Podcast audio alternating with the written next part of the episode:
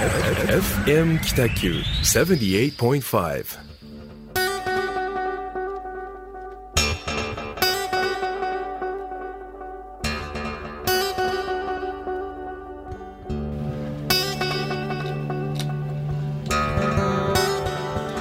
はい始まりました。皆さんこんばんは、えー、一級建築士の田村誠一郎とグラフィックデザイナーの岡崎智則です。よろしくお願いいたします。よろしくお願いいたしますこの始まったと同時にあれですね、はいマスクを外しカチャカチャ音がする あの岡崎君のこの段取りのなんか所所作がもう 笑いをこらえるのこらえるのでもういっぱいいっぱいですけど。ですね、えー、1か月ぶり。はい1ヶ月ぶりですね,、ですね。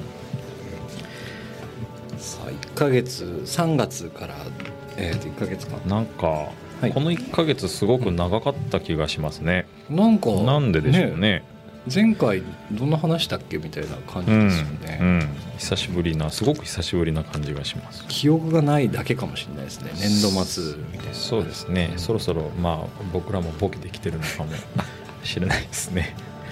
暴殺されて。菩薩で。はい。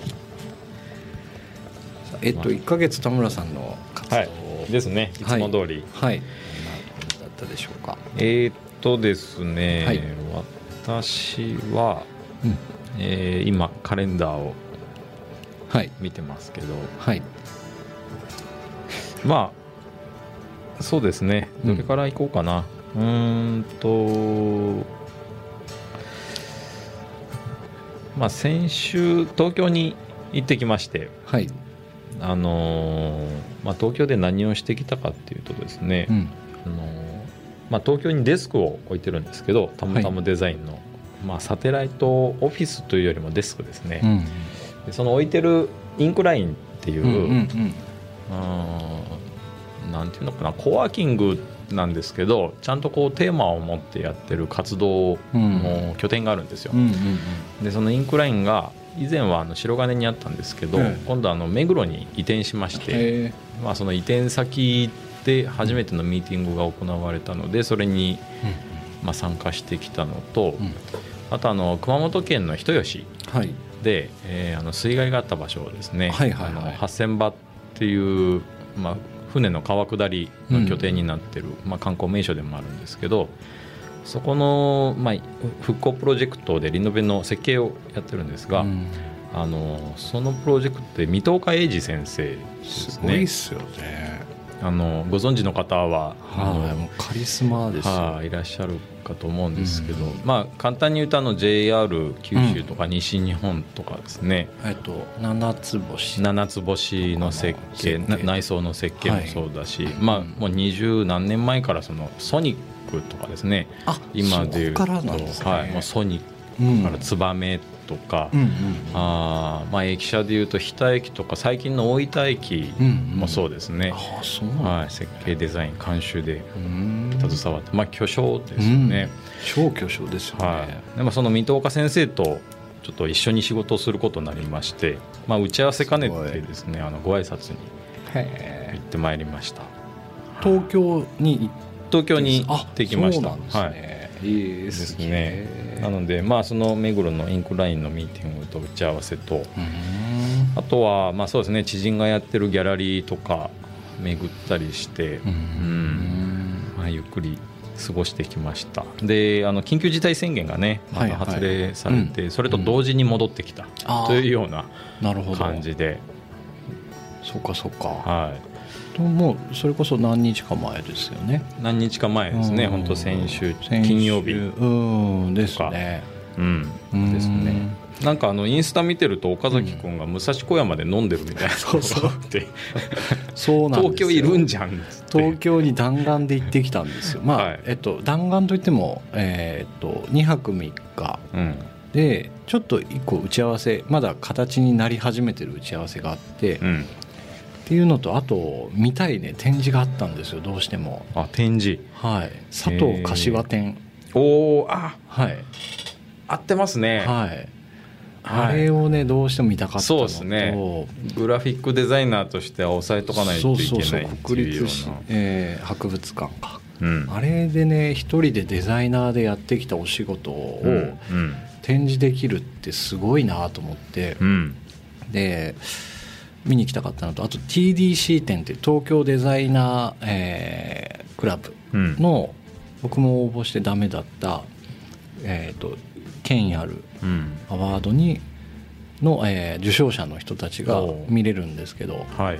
それを見に行きたかったんですよね、はい。あと23点見に行ったかな、はい。はい。だけどやっぱコロナ怖かったですよね、うんもう駅降りるたんびに手洗いまくったりとかしてましたね。いやわかりますね、うん。やっぱりその感染予防っていうのはね、徹底的にやらないといけないし、うんうんうんまあ、飛行機とかでもそうですよね。あの、うん。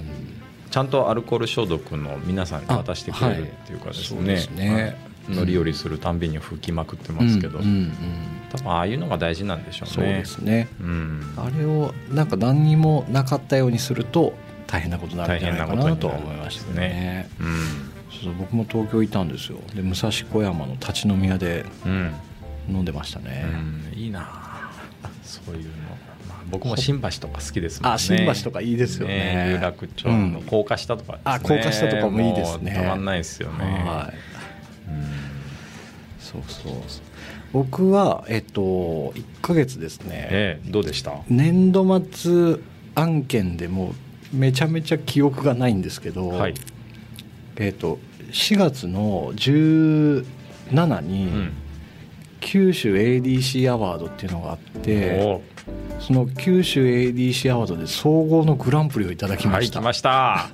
おめでとうございます。ありがとうございます。そうですよ。すごいですよ、ねえ。皆さん。九州グランプリですよ。九州チャンプ。九州チャンプ、ね苦節9年かな送り続けて、うん。最初入選入選の感じだったんですけど、はい。ちょっとなんか2015年ぐらいに機運が高まったんですよね。お、機運が。はい。うん。えっと、部門賞みたいなの取れて、はい。で次また送ったけど全然ダメで、うんうん。で今回まずベストナインっていうのが発表されて、はい。でそのベストナインな9人ですね。うん九州の9人が、うん。えー、とベストナインに選ばれて、うん。でそこから17日の日に、えー、とリアルタイムでプレゼンをして審査員が点を入れるっていう。あなるほど。はい。えっとうん。まあそのそもそもなんですけどこのはいはい。アワード、はいはいはい。KDC アワード、まあはい。九州アート？アートディレクターディレクズクラブターズクラブはいですかね、これはどういうあれなんですか？あのコンテストなんですか、えっ、とですね大体どこのエリアでもうん。県単位なんですよ、はい。えー、と石川 ADC とかー広島 ADC とか、うん。はいはい。どどれも優れてるんですけど、うん。で一応その九州あ福岡 ADC っていうのもうん昔あったんですけど、うんそのなんていうんですかね。うん。福岡のうん。ADC だけが尖ってても、うん。九州って全体考えると、うん。なんか結局福岡が東京みたいになっちゃうじゃないですか。はいはい。っていうんじゃなくてアジアに向けるっていうコンセプトのもと、はいまあ、九州の、ね、前以前ゲストで出ていただいた村岡さんも言われてましたけど、うん。あの九州の GDP ってオランダぐらいうん。言ってましたね。はい。うん。言われてたんでその、うん。そういうのもあって、うん。アジアに向けたうん。あのデザインのうん。団体を作ろうっていうのが、ん。えー、と2010何年かにあってそれからアワードをやろうってアワードっていうのは要はコンテストですね、うん。デザインコンテスト。はいをやり始めたのがスタートでうん。初年度僕も田村さんも多分応募したんですよね。僕もね覚えてますよ、うん。10, 10年ぐらい前10年。になりますよね、そうですそうです。応募して僕はもう箸にも棒にもかからなかったですね初めてのあそうでしたかね。はい。で翌年はい。なんか3件ぐらい入選しまして、あでまあその後はエントリーしてないんですけど、あはいはいそうそう。あのん。そう。難しさは僕もあの一応知ってるつもりです。あそうですよね、はい。そうそう。それがあって、うんうん。今回コロナで一回中止になりかけたんですけど、うん。その審査員の方をこう今までは東京の有名な方を呼ぶみたいなやつがあったんですけど、東京の人に評価されるっていうよりかは、うんその自分たちの活動エリアでうん。ちゃんと、まあ、過去のグランプリ受賞者とかも含めてうん。審査員もう一回ちゃんとしようっていうのうんでやり直したのが今回。でオンラインでやるっていうのがあってうん。それのアワードの1位になったっていううん。ことですね。うん。これ何カテゴリーがあるんですか？これですね、はい。えっとね十何カテゴリーぐらいあるんですけど、まあ例えば。例えば動画とか、はい。ウェブとか、はい。まあもちろんグラフィックポスター。はいはい。とロゴマークとうか、ん。パッケージ、うん。あとプロジェクト。うんうん。とかあとそうですねプランみたいなソーシャル的なやつ。そう、えー、と社会に向けたプラン。うん作れてるかみたいなやつの、うん。ここ2年ぐらいのお仕事の中うん。から出店していいよっていうルールだったんで、うん。で僕はあの中津市歴史博物館が、えっと、2019年かなオープンして、はい。そこの、まあ、目玉になるお土産を作ったんですけどはい。石垣琥珀糖っていうやつを作ってはい。それを出店してうん。プレゼンしたらうん評価いただけたっていう感じですね。石垣琥珀糖はね、はい。なんか以前お話を聞いてました、はい。はい。こういう石垣の仕事やってます、はい。ね、ラジオでも紹介いただきましたけど、具体的にこの石垣琥珀糖のうん。どこが評価されたっていうのは分かってます、あえっとですね、プレゼンテーション9人したんですけど、うん。えっ、となんというかそこにしかないものを作ったんだろうなっていうのはあったんですよね。うんえっとお土産って結構そのクッキーとかうん。うんでパッケージが可愛いから買うみたいなことだったんですけど、うん。今回評価されたのは、うん。ちょっとこれ説明臭くなるけど話しますね。ああもう説明必要ですね。はい。はい。えっとその石垣琥珀糖っていうのは中津城うがんうんテーマなんですよ。はい。で中津城って石垣が今でもバーッとあるんですけど、はい。そのお城を作り始めた人が黒田官兵衛さんなんですおよ。おはい。で完成させたのは細川忠興っていう小倉城小倉のね。うん。方がその九州に入って、えー、とか完成させた中津城っていうお城があるんですけど、うん一回黒田官兵衛さんが作った時のはい。石垣の積み上げ方が素晴らしかったんではい。そのまま残してはい。通常はその石垣のもっと外側に自分の石垣を作るらしいんですうん次のうん。将軍が。はい。だけどそのまま行った方が強いってなって、うん。細川忠興はその石垣残したまま継ぎ足したんですよ。でそれ、えー、と積み方が違ううん境目が今残ってるんですよ。うん。中津城に。はい。でそこの境目をうん。クローズアップしたあのお菓子なんです。うん。っていうところをまあなんて言うんですかね。そこしかない形だし、うん。えそんなことあったんやっていうのを僕ももうその携わるようになって知ったんですけど、うん。見てみたくなるじゃないですか、うんうんそのお菓子があったら。っうんていうのをその現地に行かせるっていう、うん。なんて言うんですかね。うん。多分その心が動くお土産ができたのかなっていう感じですね。うん。だからなんか今回票を入れていただけたんじゃないかなって思ってますね。あのーまあもちろん僕も作品見ました、うんうん。石垣がねスパッと斜めに。切れたような状態で右と左が、あの積み方が違うっていうですね、い、や建築的に見てもすごい面白いなと思ってはい。あれで構造が成立してるんだなみたいなのはね、あのああいう作品見て知るっていう、ね。うんうんうん。なんかそこだろうなと思いました。ちなみにこの KDC アワードは、はいはいはい。まあいろいろ今カテゴリーがありましたけど、え総エントリーは何エントリーぐらいなんですか？ええーと今回は1097作品。1097、はいおよそ1100エントリーが九州中から集まっあって、はい。それのトップなんですね。それの1位それの1位なんですね。すごいっすね。すげえっすね。すげえっすよ。いや僕でいいのかなって今でも思ってますけどね。1097分の1位でしょそうそいやーそんなんなったこと今までなかったです。よ。いや今回になりましたもんね。ねえ。夢いやのようです。ーもう素晴らしいですね、うん。であのまあベストナインってはいいうのもフェイスブックページであ僕そうですね。はい、拝見しましたけど、えいやどれもすごいですね。コピーライティングとかはいはいはい。なんかまあパッケージとかももちろんあったり、結構その、まあ、熊本の震災があったはい。復興のね、あなんか、ねお守り。そうお守りのやつとかこれちょっと言っていいですか？あそのお守りって、うんうん。あのまあ、盟友というかそのお僕と同い年のはい。佐藤勝明さんって以前、うんブルーシードのバッグを多分ここでお話したと思うんですけど、えっと、熊本震災があったじゃないですか、でブルーシートが家中にかかってたんですよね、うんうん。でそれ見たら、うん。その高齢者の方とかが震災のことをもうブルーシート見ると震災っていう、うん。イコールになっちゃってフラッシュバックするみたいな状態をうん。ポジティブに見せたいっていうので、うん。そのブルーシートを洗ってうん。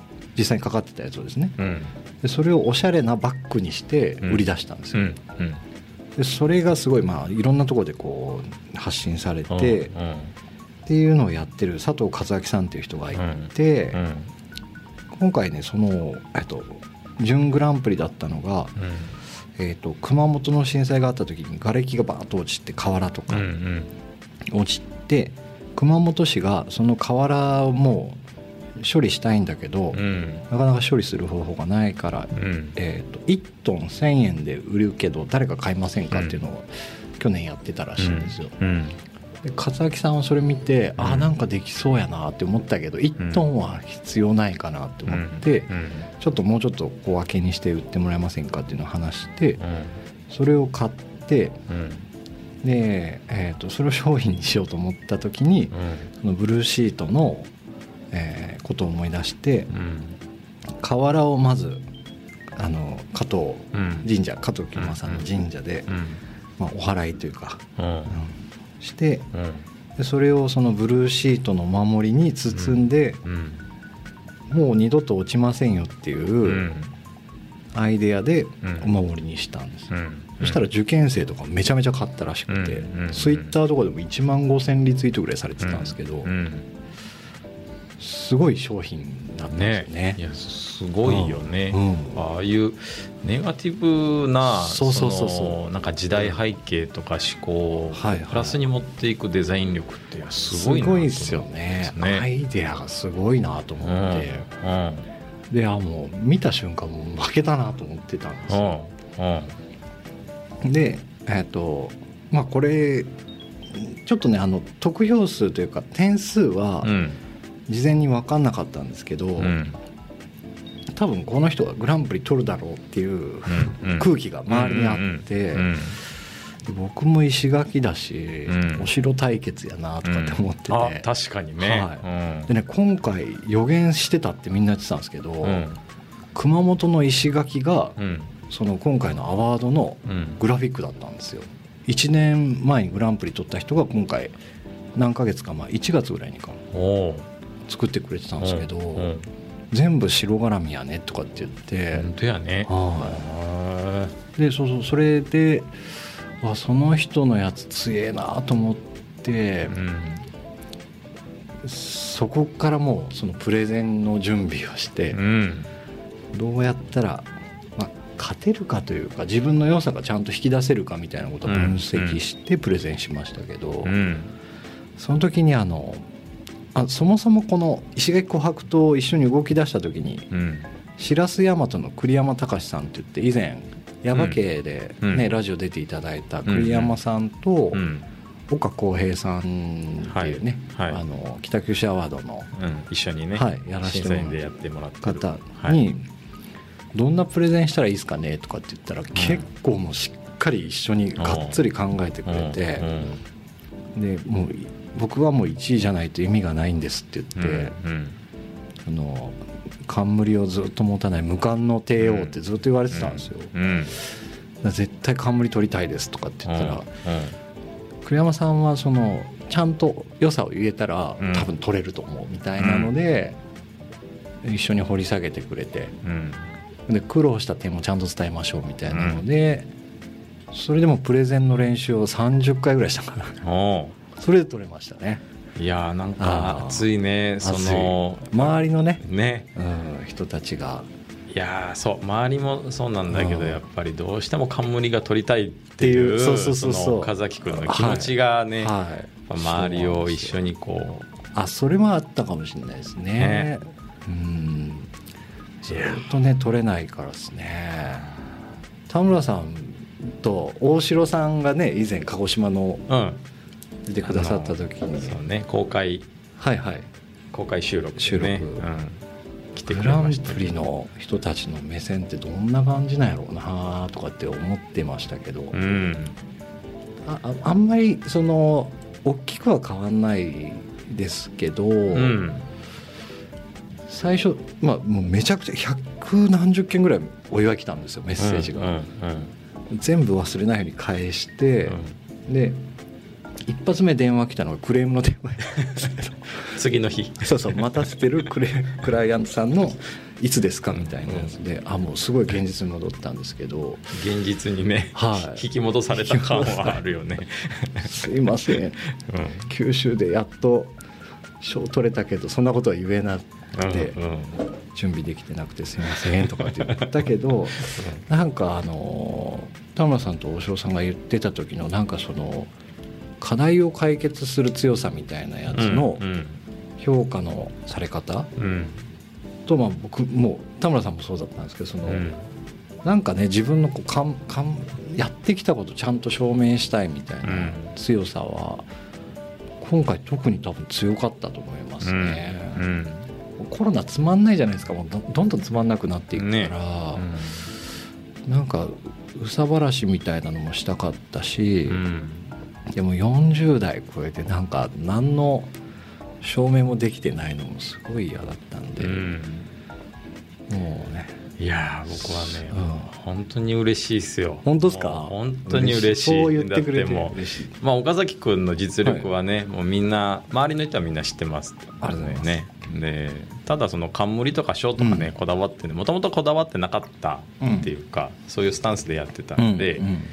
うん。でもまあずっとその何かしらアワードにはエントリーしてっていう姿勢と、まあどうやったら冠取れるかみたいなところをね、最終的にこう突き詰めていくっていうね、いや本当僕嬉しいですよ。ありがとうございます。もうこの後の懇親会で泣くかもしれない。僕より。反省会。うんもう泣くかもしれない。今もねちょっと涙こらえてたけど。とそうね。うん。いや嬉しいですねそういうふうに、そっかそっか。いやなんかあのグランプリ取るって、うん。あーななんて言うんですかね。僕ももちろん狙ってましたけど、うん。2位だったら知られないんですよね。そうなんよね、そうなん。あのいや去年のブルーシートのバッグも、うんうんそのものは知ってるんですよ、僕も。えでも誰が作られたかっていう名前までは、はい。やっぱ今聞いてまたインプットされたあこの人かっていうみたいな、うんぐらいの感じで、そうなんかねグランプリってやっぱり名前が出るそうなんんですすね。作品と同じくらい名前が出るんだなっていうですね、ん。あそうですね、うん。名前が出名前が出るっていうのはねありますよ、そうそう。そこの強さはもう本当痛感しましたね。ね、九州チャンプ、九州ちゃん次は日本行きたいですけどね、うん、いけますいけます、うんいけますかね。日本チャンプにこの勢いでねそうすぐいけますよ。ありがとうございます。はなんかまあ話気持ちいいんでちょっとずっと話したいんですけど。い話しましょう。ああいいですか？音楽とかどうかなとか思ったけど、うんうん。そうえっとそうなんですよ。グランプリを僕取れないってずっと思ってたんですよね、うん。というかまあエントリーしたらあんま引っかかんなかったし、うんで今回そのアワードに出す意義みたいなのも改めて考え直したんですけど、うん。えー、と審査員の方はねその立派な方で、うん。で振り返ってみると社会に求められてるお仕事ができたんだなと思ったんですそう、よね。うん、そうそう、うん。結局事業者がこう相談しに来ることって事業者の課題なんですけど、はいはい、その課題って実は社会課題なんですよね。そうそうそう。社会課題。ううん、そそこをどれぐらい意識できるかっていうのと、どれぐらいこう発信力に厚みを持たせられるかっていうのがねね。結構ポイントだったりするので、そうなんですよね、うん。でえっと多分日本とか東京だとそれの新しさみたいなのが求められてるはずなんですよね、特にその田村さんの,、ね、あのシャッターのうんうん商店街の中にアーケードハウス作るっていうやつでめちゃくちゃ新しかったと思うんですよ、うん。でも社会としてみんな抱えてる問題があって、そこの課題解決の新しさがあったと思うんですよね、うん。で僕今回でまだあんまりこう全然よっしゃーって思ったけど、うん。もう一歩先に行きたいなと思ってて、うん。えっ、とこれあの語弊があったらいけないんでちょっとうん。柔らかく言いますけど、地域料理がうまかっただけなんですよ多分。地域料理。ち地方のうん。特産品がうん。うまかっただけなんですよ、うん。うん。知らんやったって。うん。言って、うん。ああ岡崎さんが作った中津城がそんなんやったよねっていううん。とこの気づきだけだったと思うんですけど、うん新しさもまあもちろん考えて作っとかそのもういったひねりないとうんうん思いましたね、うんそのもう一蓋へひねりは。多分素材あ琥珀糖なんで素材としてはあっうん。たのうで、ん。そこからもう開発する素材からとか、うん。形もまあ誰もが思いつきそうなその石垣の形えーとそのパッケージが石垣の形なんで、うん。そこもちょっとオリジナリティがあった方がよかったなとか、うん。新しさがあった方がよかったかなとか思うんいましたけど、なるほど。そこまでいくと多分ね日本、うん。東京とかに評価していただけたのかなとか思いましたけどね。うん。まあ十分な評価ですけどね。あいやいやありがたいんですけどね。ね。うん。うん。そうそうそうね、うん。まあその僕のアーケードハウスは2016年はい。にグランプリいただきましたけど、なんか感じたのは汎用性？汎用性。ああ、うん。はい。その2階をうん住宅にして明かりを灯すみたいなのは多分全国どこでもできるだろうっていう再現可能うん再現可能。な社会課題解決の一つのモデルみたいなところで、はい。多分その汎用性の高さが評価されたんだろうなと。思うんですよね。例えばその琥珀糖のはい、作品プロジェクトでえ汎用性を打ち出すとしたらどんなとこですかね。これ誰でもできますよみたいな。どどこの地域でも、まあ、お城があるえ町だったらはいはいはいはい。できますよみたいうん。なその着眼点というか、えっとですね、うん。うん。その石垣だけとかやったら、うん。多分できたと思うんですけど、うん。面白みは少なくなるじゃないですか、うん。戦国武将みたいなのがいたからお城ができてると思うんですよ、うん。でみんなねなんかねあの戦国武将まんじゅうみたいなの作りがちなんですけどそうね。その人がなんか作った、えーとその町にしかないものをうん。フューチャーするのは汎用性高いと思うんですよね。うん。うん。えっ、といや小倉で行くとなんかな。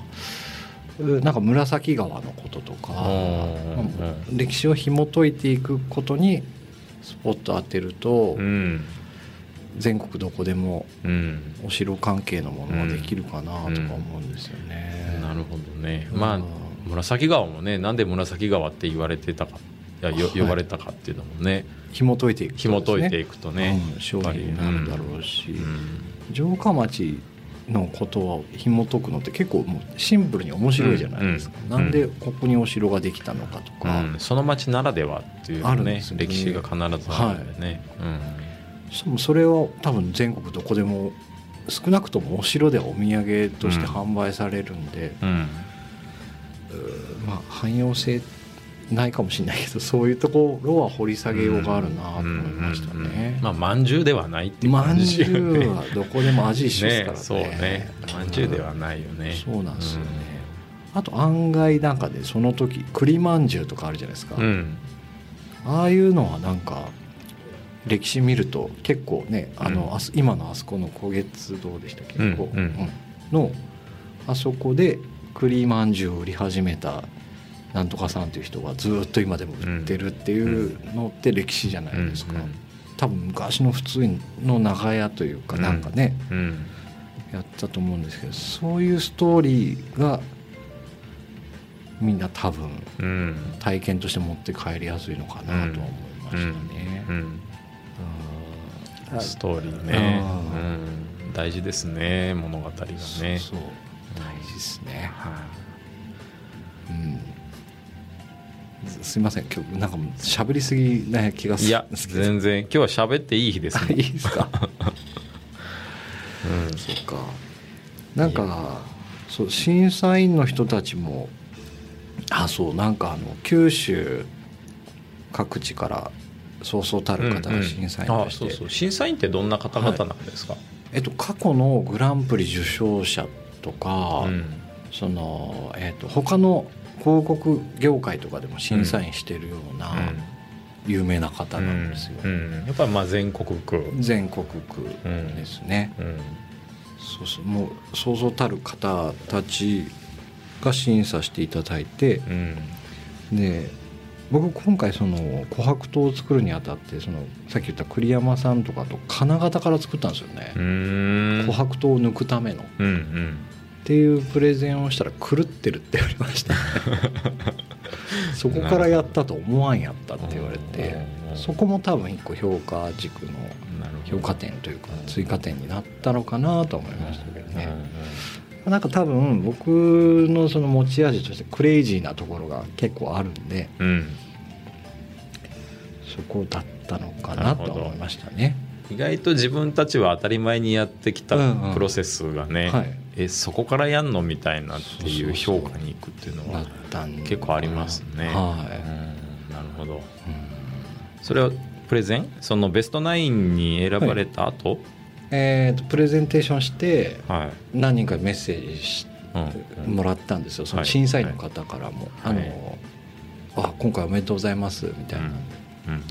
相当やってますね」みたいな。うんうん「狂ってますね」みたいなのは来ましたね。うんうんそうね、うん。岡崎君狂ってるもんね。いや本当いい意味で。いい意味で、うん、あそうそう。さっきあの東京行って水戸海二さんと会ってきたっていう話をしましたけど、うん。なんかね水戸岡さんの雰囲気が、はい。もうね、岡崎君とかぶってええそう。どあのどんな？もう70歳も超えてるって言ったかな、まあ、水戸海二さん、はまあ、物腰は優しいし腰も低いし、い、うん。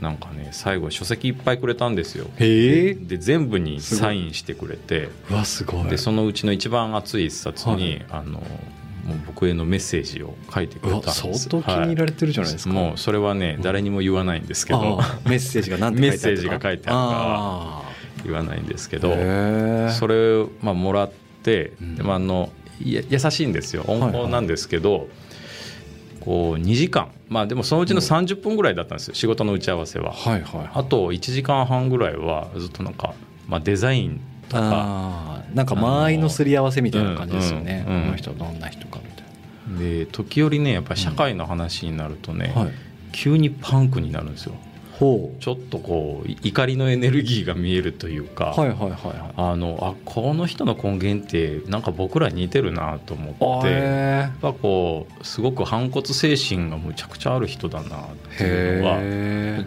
時折見えるんですよね。あの岡崎君も、はい。あの物腰ゆっくりだしはい。あのしでも喋るとこう反骨精神半端ないの知ってるから。あなんか岡崎君っぽいなと思って。あ本当ですか？そうです、えもうねなんかマグマのような熱いものをねあそうなんですね。すごいチラチラあの出してくれるというか、へえいや水戸岡英二さんははカンブリアなんかあのもちろん存じ上げてるんですけど、うんうん。実績がすごいのはもうい、分かってるんですけど、そうですよね、うん。であとあのオフィスのねなんかあの映像とかもあったんですけどすごい緻密な人だなっていうのはうん印象としてあったんですけど、うん。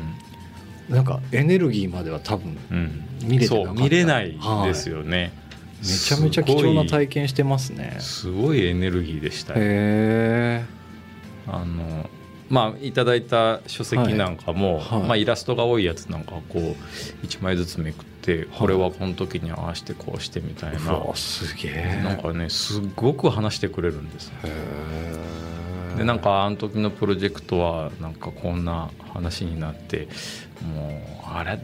ダメだよねみたいな感じで。やっぱりこうそういう裏話。もしてくれるしでそのう裏話の根底がやっぱりこう反骨精神ベースにあるからはいはい。あのなんか薄っぺらい動きにプロジェクトになってしまうと、うん。それに対しての怒りを持ってる。なるほど。なんか人とかそういうことじゃなくて、はいはいはいあのプロジェクトに対して真摯な姿を事業者が持ってない場合にはすごい怒りをこ感じての辺押さえときゃいいんやろっていうのがないんでしょうね。うん完全に全てのプロジェクトに対してすごく熱量を持ってるなっていうのがあって、でそれになんかふわふわした感じで相談されると、やっぱ怒るっていう。まあ当然なんですけどね、まあまあまあそれそれでやっぱり信頼得てるんだなっていうのはねはあすごい感じました、うん。なんかその感じがね岡崎君っぽかった似てる似てた、えー嬉しい。だからもう自信持ってそのスタンスで言っていいと思います。あそうですね、はい。まあ、このまままあちょっとそんな長生きできないかもしれないけど そのままいきます、えーちなみにそのメッセージは全然言わなくてもいいんですけど、うんうん。どんな本もらったんですか？えっとね、はい。なんかすごいパッケージでこうパカって開けるほ感じ。うはいはい。でパカって開けると3冊ぐらい入っててでなんかしおりとかも3種類ぐらい一緒に入ってるような、はいなんかこう定調本っていうのかな、はいセットになって資料集みたいな。資料集みたいな、まあ、イラストもいっぱいあるしなんか、建築だけじゃないかだけじゃない。電車駅舎ああそういうことですか。はえ。い家具内装えめちゃめちゃいいじゃないですか。うん。宝物っすね。宝ですへねえ。田村様へって書かれてるんですね。はそんな様とかっていう。いすげえ。そのお仕事ってどういうふうになっていくんですか、ま、なんかさっき触りだけだった、うんうん。そうですね。あちょっと一回曲挟みましょうか。あそうしましょうか。はい。はい、じゃあすいません。突然ですが話をね田村さんの話に切り替えるっていうことで。あわかりました。はい、はい。一回曲を聴いていただけたらと思います。